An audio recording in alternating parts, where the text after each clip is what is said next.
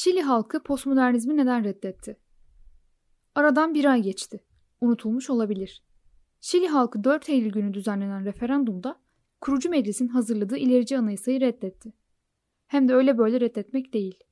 4,8 milyon yani %38 lehte oya karşılık 7,8 milyon %62 red oyuyla.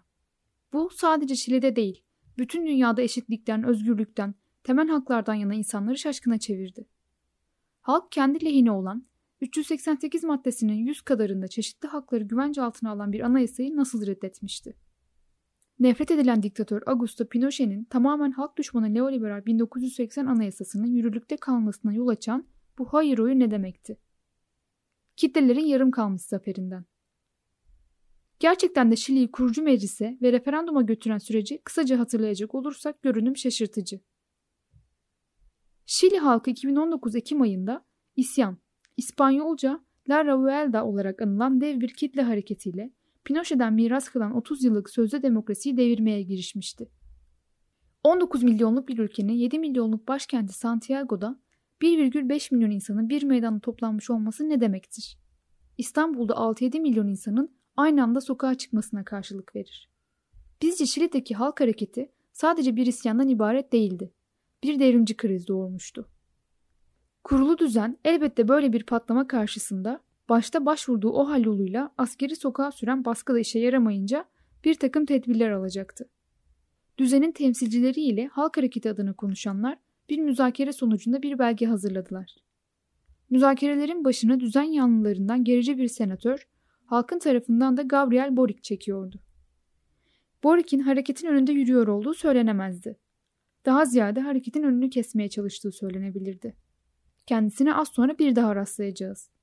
Toplumsal Barış ve Yeni Anayasa adını taşıyan anlaşma 15 Kasım'da imzalandı. Ekim 2020'de yeni anayasa ve kurucu meclis önerisi halk oyuna sunuldu.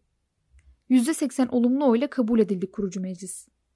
Mayıs 2021'de kurucu meclis seçimlerinde eski sahte demokrasinin temsilcileri bozguna uğradı. Sosyalist sol ve diğer isyancı katmanlar büyük başarı elde etti. İki ay sonra kurucu meclis toplandı ve yaklaşık bir yıl içinde yeni anayasa taslağını hazırladı. Üstelik bu arada Ekim 2020 referandumu ve kurucu meclis seçimlerinden sonra bir de üçüncü zafer kazandı Emekçiler Ezilenler Cephesi. 1973 darbesinden beri ilk kez sosyalist solun bir adayı bu yılın başında başkanlık seçimlerini kazandı. O Gabriel Boric, bu Gabriel Boric. Artık halkın güçlerini durdurmak mümkün değildi sanki. Kitlelerin elinden tadılan yenilgiye. Ama Eylül başında işte bütün bu atılım referandum yenilgisiyle çöktü. Herkese anlaşılmaz geldi bu. Oysa ortada bir muamma yok. Olup biteni anlamak çok kolay. Ve bu sorun çağımızın en önemli stratejik sorunu. Muammayı çözebilmek için anayasanın ilericiliğinin hangi alanlarda yoğunlaştığına bakmak gerekiyor. Referanduma sunulan anayasa tasarısı ezilen yerli halka, başta Mapuche halkına, özellik hatta alternatif yargı hakkı tanıyordu. Kadınların devlet organlarında erkeklerle eşit sayıda görevlendirilmesini öngörüyordu. Kürtaj hakkı güvence altına alınmıştı. Çevre ve iklim değişikliği politikaları son derecede ileri düzeydeydi. Doğa ve hayvan hakları tanınıyordu. Toplumsal cinsiyet seçimi özgür bırakılmıştı. Önce hayır oyunun sahibinin emekçi halk olduğunu saptayalım. 2020 referandumunda hayır oyunun başını Şili'nin en zengin mahalleleri çekmişti. Şimdi ise en yüksek hayır en yoksul mahallelerde çıktı. Şili'nin 346 belediyesinden sadece 8'inde evet oyu çoğunluk elde etti. İşçi sınıfının yaşadığı bölgelerin hemen hemen hepsi Recoleta, La Pintana, La Granja, Lo Espejo ve başkaları geçmişten beri hepsi solun kalesi olduğu halde hayır dedi. Bunlardan Recoleta'da Komünist Partili Belediye Başkanı Hadue 2021 Mayıs seçiminde %64 oy almıştı. Hayır diyen başkent Santiago son seçimde 33 yaşında Komünist Partili bir kadın belediye başkanı seçmişti. Halkın silsilesi kime?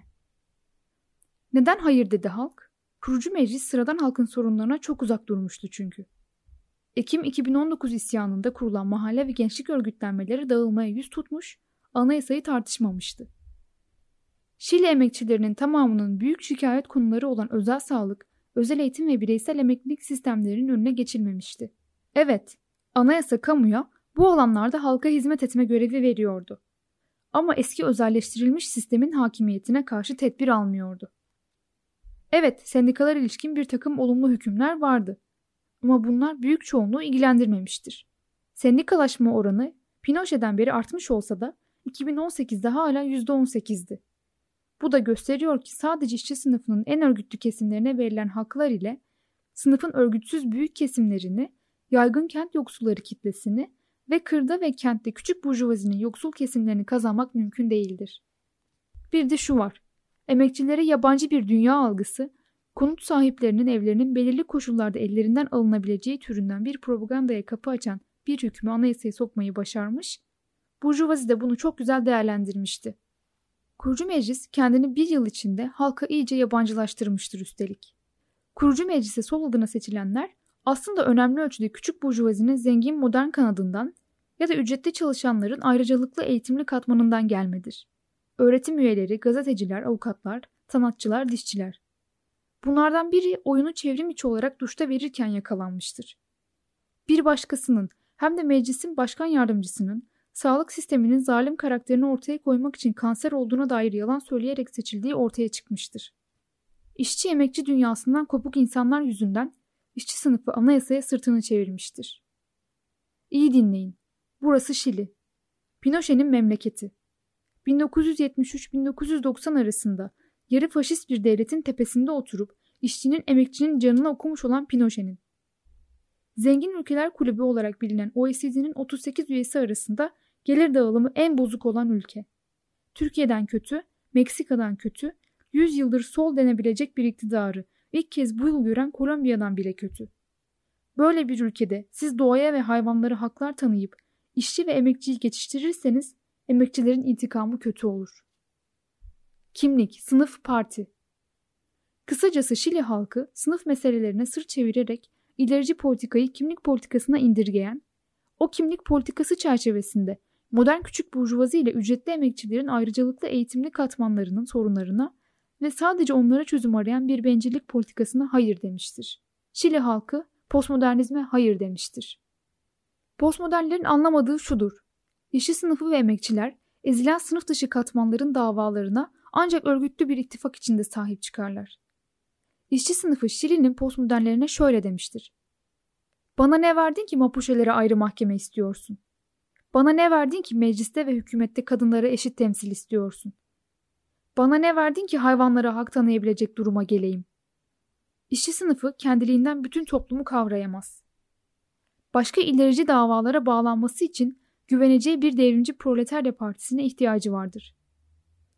Leninizmin sınıf bilinci fabrika ilişkilerinin dışından parti tarafından taşınır tezini anlamadan ileri laflar edenler, o işler 20. yüzyılın başında geçerliydi. Buyuranlar, şimdi başlarını ellerinin arasına alıp biz ne yaptık diye düşünseler iyi olur.